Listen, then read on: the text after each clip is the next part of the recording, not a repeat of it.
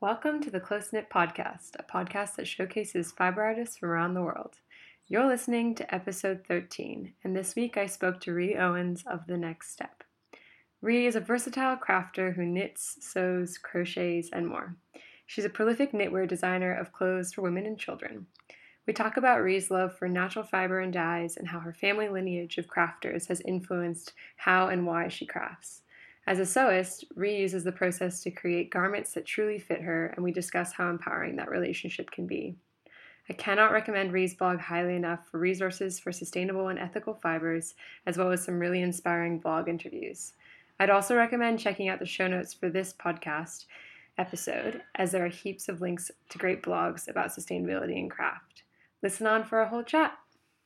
So I'm recording okay. now. Me too. So one, two, three.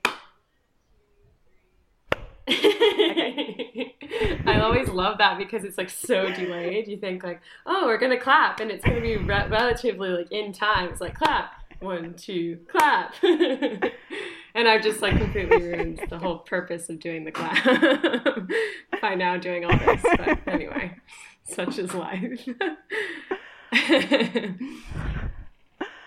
hey there, it's Ani of Close Knit, and I'm here with Ree Owens of The Next Step. Hey, Ree. Hi, how's it going? Yeah, good. How are you? I'm really good. Yeah, awesome. So I am in Tasmania in my bedroom. Where are you, Ree? Uh, so I'm in Hastings on the Mornington Peninsula in Victoria. Ooh, I have like dreamt about going to the Mornington Peninsula for ages, and I've never been. It's a pretty special place. We used to come down for day trips a lot before we moved here, and yeah, it's one of our favourite spots. So nice, so beautiful. Cool. Well, um, I am just going to jump straight in with the questions and we'll kind of get to know you through those. Okay. Cool. So, Ree, what's your fiber of choice and what sort of craft medium do you gravitate toward the most? So, the craft is definitely knitting. I do sew and crochet as well, but knitting, there is something special about it that just calms my soul. um, and my favorite fiber, it probably is wool, um, but I love cotton in the summer. I'm falling out of love a little bit with cotton at the moment. I'm finding it's not aging as well as I would like. So next summer, I'm very excited to try some linen. Yeah. Yes. I um picked up some linen in, in Boston from Quince and Co. Ah, yeah. Um, and I, it's I find it sort of difficult to like it's kind of hard on your hands. You know how yeah. wool has so much elasticity, but linen's kind of a it's like a firm. You can tell that it's like cellulose. Yeah, like it's a firm structure. Yeah. Um, but I've I'm so excited to see. I mean, it's just sitting in my stash, like trying to become something, but I haven't gotten to it yet. But I feel like it's it's I love linen as a fabric. Like I wear mm-hmm. linen all the time, so I imagine that a knit fabric with linen would be as special as the woven ones that I wear. yeah, and I think it's supposed to age really well, which is what I'm looking for. It just seems to get better with age. Yeah. Yeah, and I remember too. I listened to um, Knit FM, which was Pam Allen and Hannah Fettig's yeah, podcast that they did for a while, and they talked a lot about linen. And yeah. they were like, "Oh, you can just put it in the washing machine. You can put it in the dryer, and it will look even more beautiful." Yeah, you can iron it. You can, yeah, it's like yeah. indestructible. Yeah, yeah. Um, so I would love to know. I know that you're saying that pod um, podcast. Sorry, I know that you said that um, cotton isn't sort of wearing as well as you were hoping, but yeah. I'd love to know where you've even like sourced your cotton or where you found cotton because I find cotton one of those tricky ones to kind of source properly. It is, yeah. I've been using one that has just been discontinued, which is absolutely devastating. it's ah, gorgeous. It's yeah. an e- it's from Eco Yarns in Australia. Um, so mm. it's their brand, and they do two. One called Virtues, um, and one called Clouds.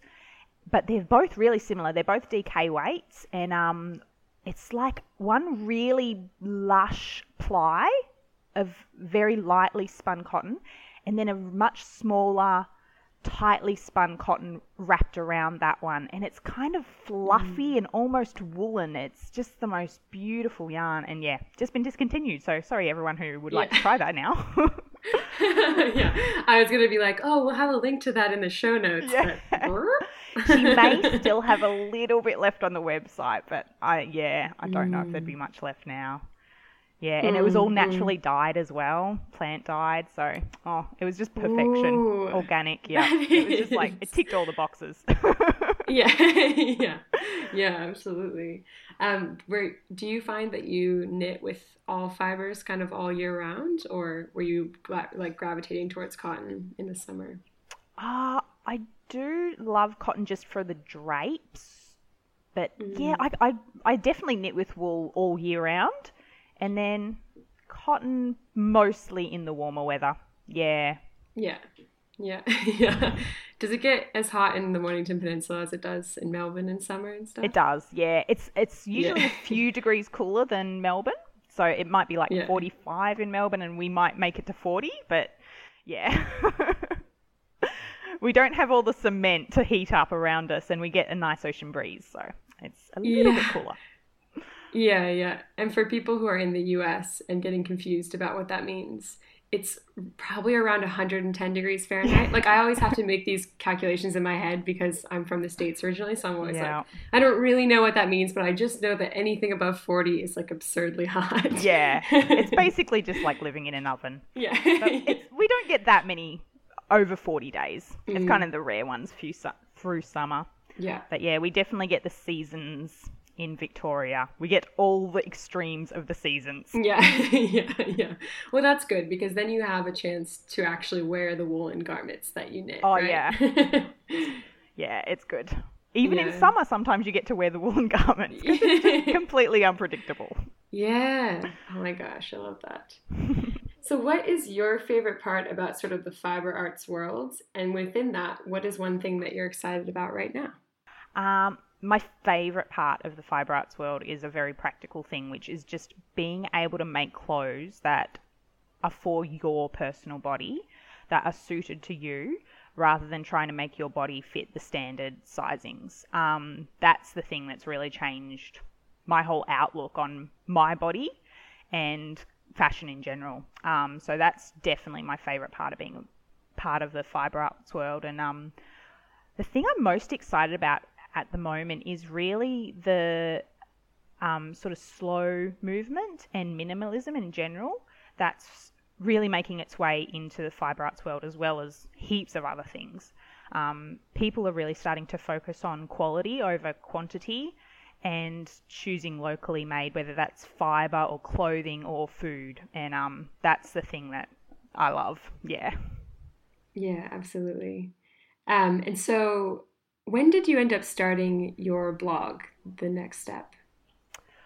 Oh, I can't actually remember. It would have been at least six months, I'd say. Maybe yeah. October or November last year. Um, mm-hmm. And yeah, I really started it because I wanted a directory of um, fibers and fabrics that are ethically made and sustainably made. Um, yeah, that's I couldn't find a directory anywhere. So it was really just a matter of scouring Instagram and scouring the internet and searching, googling ethical and sustainable fabrics, and um, yeah, it, it was just so time consuming. Whenever you wanted to do a project, it would just be like hours of research beforehand mm-hmm. to make mm-hmm. sure you were choosing the right thing. I just wanted somewhere I could go and go, yep, I want this fabric and I want to spend this much, and that's what I've got on my directory. So I've got price points and different types of fabrics and different types of fiber that anyone would want to use, and so you can just go there and it's quick and easy and yeah, it's what yeah. I wanted. Yeah, it's. I think it's amazing. Ree and I were talking about about this before we started recording. Just just exactly what you were saying, which is that it takes so much effort and there's so much research involved to try to figure out any any point of transparency within these supply chains of where did these things come from how can i buy them do they even have an internet presence um, so it's pretty cool to see you actually making this an accessible thing, like a list that you can just go to. And her, yeah, Yeah. Ree's blog is so perfect. Your blog is so perfect for this because it's like, here is this list. here are like, it's even um, location specific. And I really appreciated that because I think, Yeah. I think in particular, like being in Australia, even though you would expect that there would be a lot of options that were really locally produced, there actually aren't. Or I don't know. Do you think there are? Yeah, it's so rare. No, I think Australia is really lacking. Um, we've still got the sheep, we've still got the sheep farmers, but we don't have the processing anymore. All the processing is now done overseas, and so that's the problem in Australia. And I think the other problem that I don't love about Australian wool is the mulesing, which is still done here. Like it's completely illegal in New Zealand and in the UK, and I'm pretty sure in America as well. Um, but mulesing is still like standard practice in Australia. Mm. It's not something that happens rarely. It's standard for pretty much all sheep farms. So unless you know exactly the farm that your fibre is coming from, if it says Australian wool, you can pretty much guarantee that the sheep have been mulesed. Yeah. For people who aren't familiar with mulesing, can you talk a little bit about what that process entails and like why it maybe is bad? Um, well, the sheep, basically all the skin around their um, backside is removed and it's done without anaesthetic. Yeah. Um, so it's a really painful process, and um, the sheep will run from the farmers for, I think, I can't remember the exact days, but it's like over a hundred days afterwards because they're still so traumatized from it. So it's it's a pretty awful thing to happen, and it's not really necessary. There are heaps of sheep farms that don't do it, and there's even sheep farms that you know don't do the tail docking anymore. So Yeah. yeah, you can, you can get around it if you really care about your sheep and you want to look after them. It's definitely an option that you don't need to mules and you don't need to tail dock. Yeah. Yeah, and that was um that was what I was reading off your directory for white gum wool and what I noticed I, I did a little I spent a little time just like helping out on, around Nan's house um, on the white gum farm while she was away and noted you could Oh, you could just see them. yeah, yeah. It was pretty good. Well in saying it was pretty good there was also a fire and like a big snake inside the house so it was like also horrifying. But the overarching Welcome like concept yeah exactly.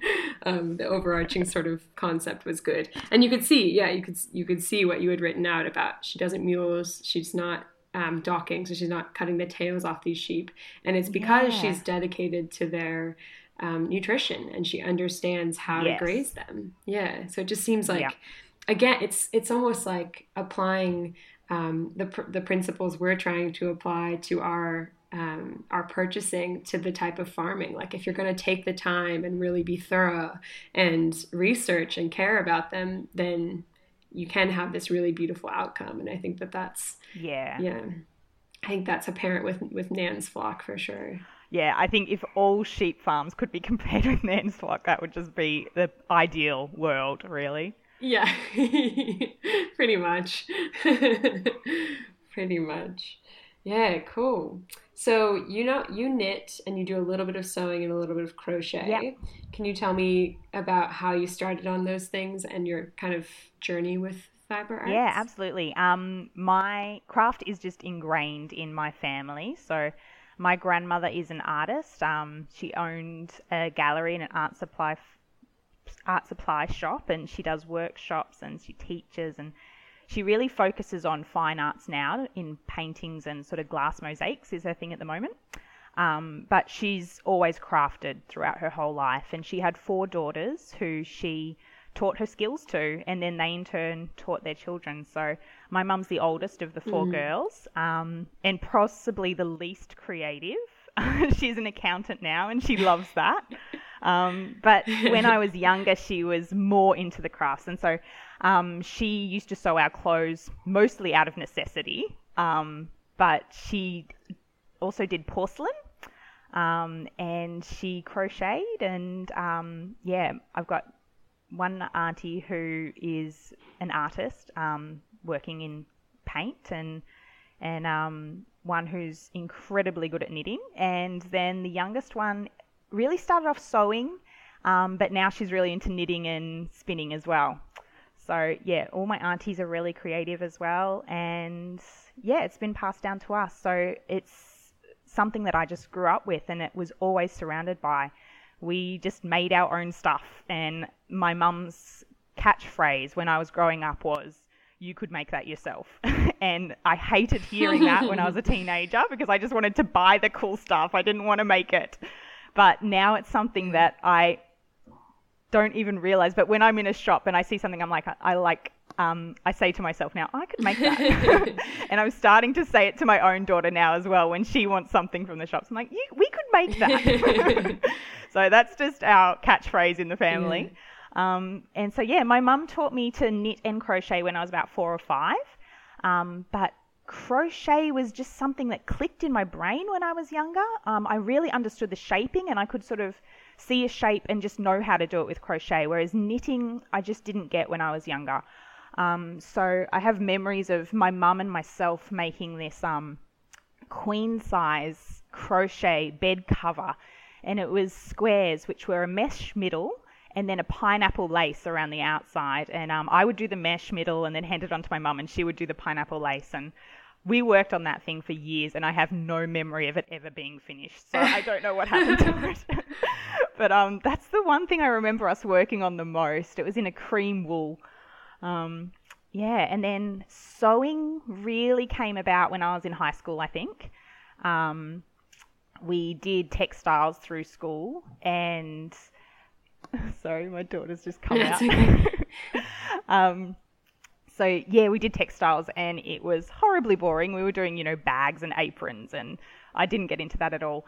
But then when I was doing fine arts in my VCE, the last two years of high school, um, I started incorporating sewing into my fine arts stuff. So my last two projects in in for my fine arts course were um, two dresses made out of chocolate wrappers. So that was like my recycling and sewing combined. Yeah.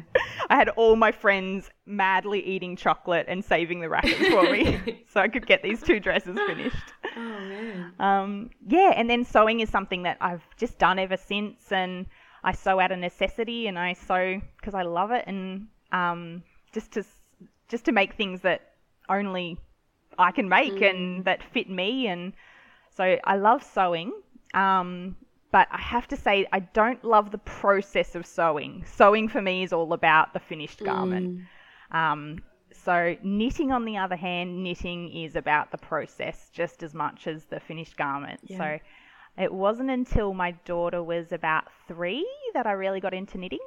I was um, really quite ill after after the pregnancy, and eventually, after three years of me thinking it was just my body recovering, um, I went to the doctor and I was diagnosed with Hashimoto's, which is an autoimmune disease that um, your immune system attacks your thyroid. Mm. And so fatigue is sort of the main symptom. So by the time she was three and I was diagnosed, I was pretty bad. So there were days when I wasn't even getting, getting out of bed.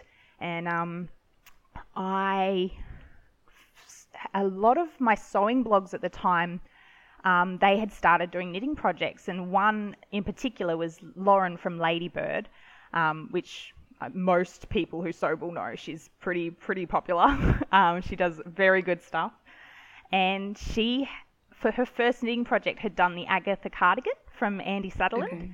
and I loved it. It's this cute little cropped sweater that is perfect for high waisted skirts and um, it, I just knew that I needed that in my wardrobe. And so I thought, well, it, it was her first knitting project. It could be mine as well. I could do that. So yeah, I did it. I got the yarn that she suggested, which was Cascade, and um, I got these proper size knitting needles, and I did it all by the book, which is not like me at all. Normally, I just fudge everything as I go. But I was like, I really want this cardigan to work out, so I'm going to actually pay attention to the to the instructions.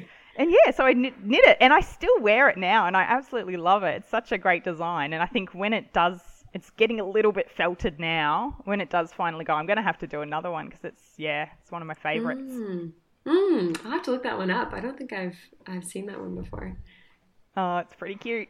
yeah, I'm really curious with um, kind of the crafts that you approach more out of necessity and and maybe this is generational as well too i think a lot about how our grandparents generation probably was crafting out of necessity and um, yeah. whilst there may, may still be some necessity in it i think generally speaking um, it can be more expensive or time consuming or both to make the thing from scratch just given fast fashion and how it's you know you can buy a t-shirt for three dollars yeah. or something can you yeah. tell me a bit about like how your approach to crafting by necessity might differ from non-necessity knitting or or crafting i don't know if that makes a lot of sense yeah i think with my sewing it's very much out of necessity um, mm. i don't want to go and buy stuff from the chain store for my daughter yeah. especially and for me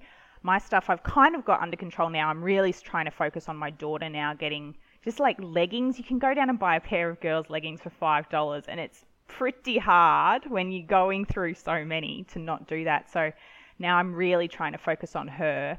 Um, one thing that I do that is like my most thrifty thing is I buy sheets from the op shop and use those for dresses. Yeah, so. I've got a couple of sheet dresses. My daughter's got a couple of sheet dresses honestly, you would never know. I promise. Yeah.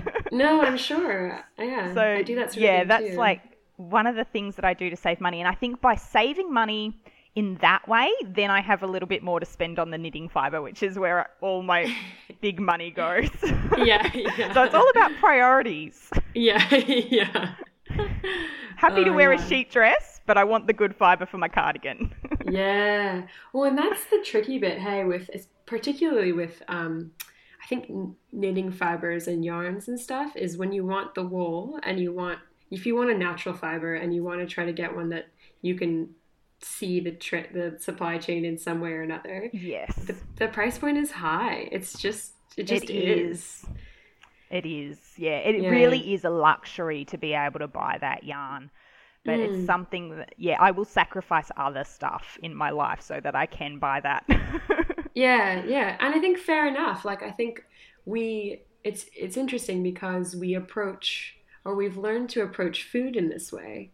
Like a lot yeah. of people can totally justify spending more for the organic thing, for the locally produced things, shopping at a farmer's market, whatever it is. Um, but I often find, not so much in the maker community because we're all already pretty much converts anyway, but speaking mm-hmm. to people that I know who maybe don't make things with their hands or aren't as I don't know, they haven't done the research that we've spent a bunch of hours doing. Um, just don't think of it in the same way that they think about food. Yeah, yeah, I agree. Yeah, I don't know. I wonder, I often kind of wonder whether the slow fashion, slow whatever craft movement is like just a certain number of years behind, like lags behind the slow food movement in some ways or something. like yeah, I think it is. I guess because everyone has to eat, but not everyone crafts. So I guess that's yeah. why it's progressing more quickly. Yeah. Yeah, yeah. But the, the, even just the clothing yourself thing, the like whether you're going to buy a five dollar pair of leggings or whether you're going to, I don't know, maybe just there, there aren't as many options for buying the leggings that aren't five dollars, but they're clearly superior in terms of like sustainability or being ethical or something. I don't know. Yeah. Obviously, a bigger question than than one podcast episode, but yeah. Yeah, I think it's still just that uh, the thing of being able to know which companies are ethical and making mm. their things um, in a way that helps the environment rather than um, hurts it. And I think yeah, just having a good directory of where you can buy good leggings would be just as just as useful as having a directory of um, where you can buy ethically made yarn. Yeah, absolutely. Yeah. So you've done a bit of crafting out of necessity and crafting for fun. In terms of like motivation to continue knitting and sewing and whatever the craft is, can you tell me a bit about about where you get your motivation from? Yeah, I really get my motivation from other people, from inspiration, mm. from Instagram and blogs. Um, I love my blogs, and I do love Instagram. I yeah, I, when I see beautiful things and when I see people making beautiful things, it just makes me want to do it too. Mm, totally. Do you find at all that um, having that space to share your things once you've made them as well inspires you i've just i've noticed that that's something that for me made a really big difference especially early on. Like i just when somebody when somebody knew about it and they said like good job i was like oh yeah. I did a good job. Yeah that's really good as well. Mm. yay for instagram for for feedback. Yeah yeah. Which luckily for us in the knitting community is almost always very positive. It is. It's such a great community. Yeah, yeah. i agree. Um, what is your biggest bit of advice that you have for somebody who's just starting out on their fiber arts journey?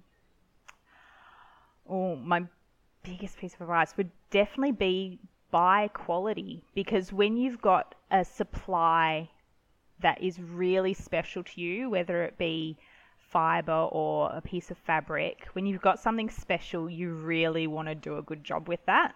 Mm. Um, and so you will put in that extra effort and Google the tutorials that you need and and make sure that yeah that you do a really good job with it. Um, and the other thing is yeah surround yourself with as many people who make as possible, whether that be online or in real life, and that will be really inspiring as well. Yeah, mm. help you get through, especially yeah those, those hard beginner times when you don't yeah. know what you're doing and you don't know how it's going to work out you're thinking you're putting all this effort into something you have no idea what it's going to look like in the end. Yeah. But yeah.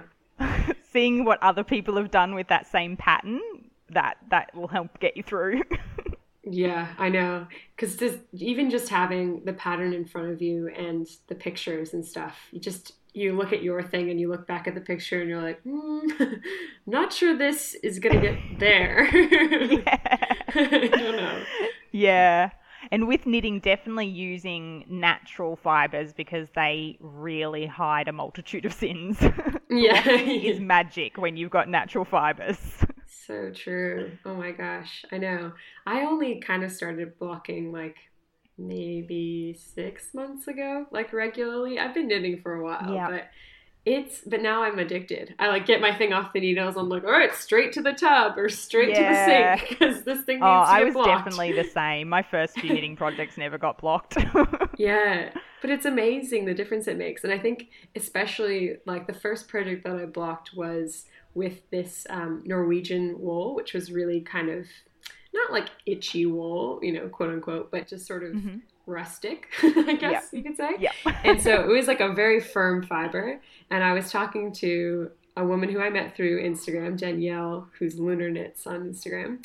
And she was like, "Oh, you should block that, like, because it was a shawl and the edges were curling." She was like, "Block that, and it'll like this wool will bloom beautifully." And I was like, "What is blooming? Like, what does bloom? that mean?" I know what's bloom. yeah. and then it did. It, like, you know, it the stitches completely filled out and it became this like yeah. really soft fiber and I was like, wow, magic. it's magic. It really is.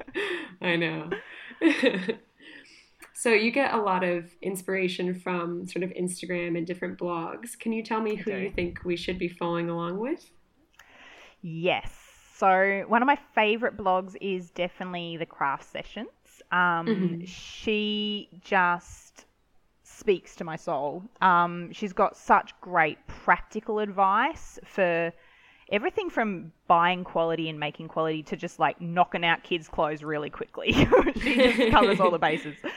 So yeah, her simple sewing series is one of my favorites, and also the stash less that she's doing at the moment. I'm loving that. Mm. Um, and I think she just recently did a blog post on slow fashion, and um, that was just spot on in my opinion.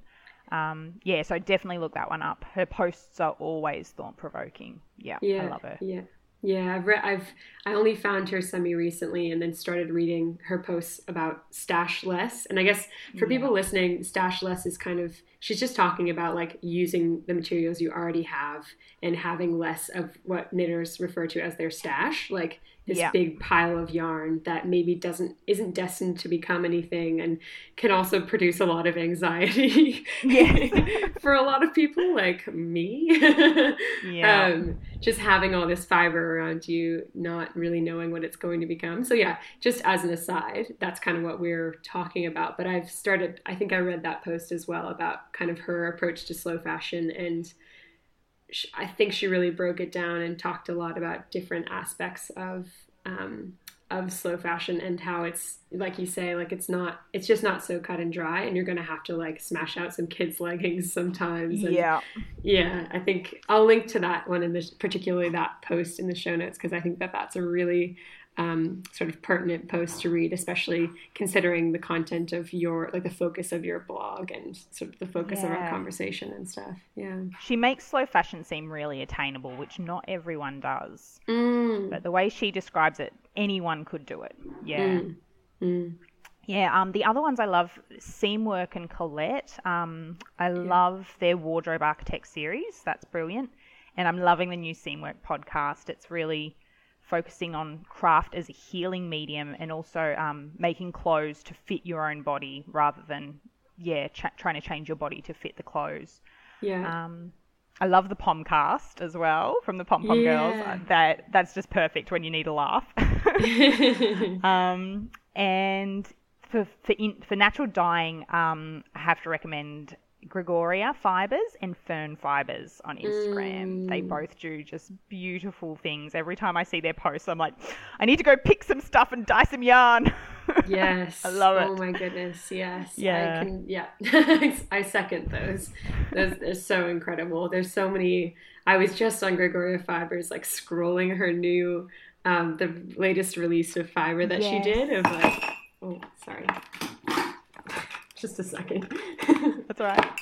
I just dropped my little sewing mug. um, uh, yeah, so I was on her on her shop website, like scrolling yeah. through her latest release of natural dyes, and I think one of them was like a dandelion or something. That she just like had these beautiful fibers, and I think she's based in Spain. Is that right? Like somewhere in I, Europe. It's definitely Europe, but I, yeah, it might yeah, be Spain. Yeah. I'm not sure. Yeah, yeah, I could be totally wrong about that. But there's this whole side of me that's like, oh, the shipping and oh, the carbon footprint and oh, the... and then, and then there's this part of me that's like, oh, if only we could do a giant bulk buy or something. Yeah. Get all the knitters in Australia to unite. Yeah, exactly, exactly. And then we would like pay her rent for a year, and then we would also just be like super happy with great fibers. I'll keep everyone posted on how I go with creating this bulk buying cooperative or something. yeah, those are great. Did you have any others that you wanted you wanted to mention?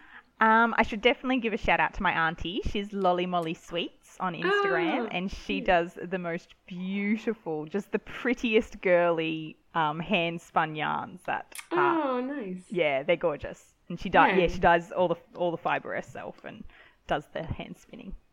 I love that. Cool. Well, I will have links to all of those people in the show notes, as well as a link to Ree's blog, which I would highly recommend that you check out, um, especially for the knitters resources and the sewers sewist resources for in terms of fiber and fabrics and stuff, because that's a really good one. Um, and also, uh, she's got a bunch of interviews on there, which have been a real joy to read. Thank you. So thanks for coming, Ree. Appreciate it. No worries. That was great. Cool. You've just listened to episode 13 of the Close Knit Podcast. If you're enjoying the podcast, please consider reviewing and rating it on iTunes to help us spread the word to more people in the fiber arts community. The show notes for this episode can be found on my website, closeknit.com.au slash podcast. Till next time.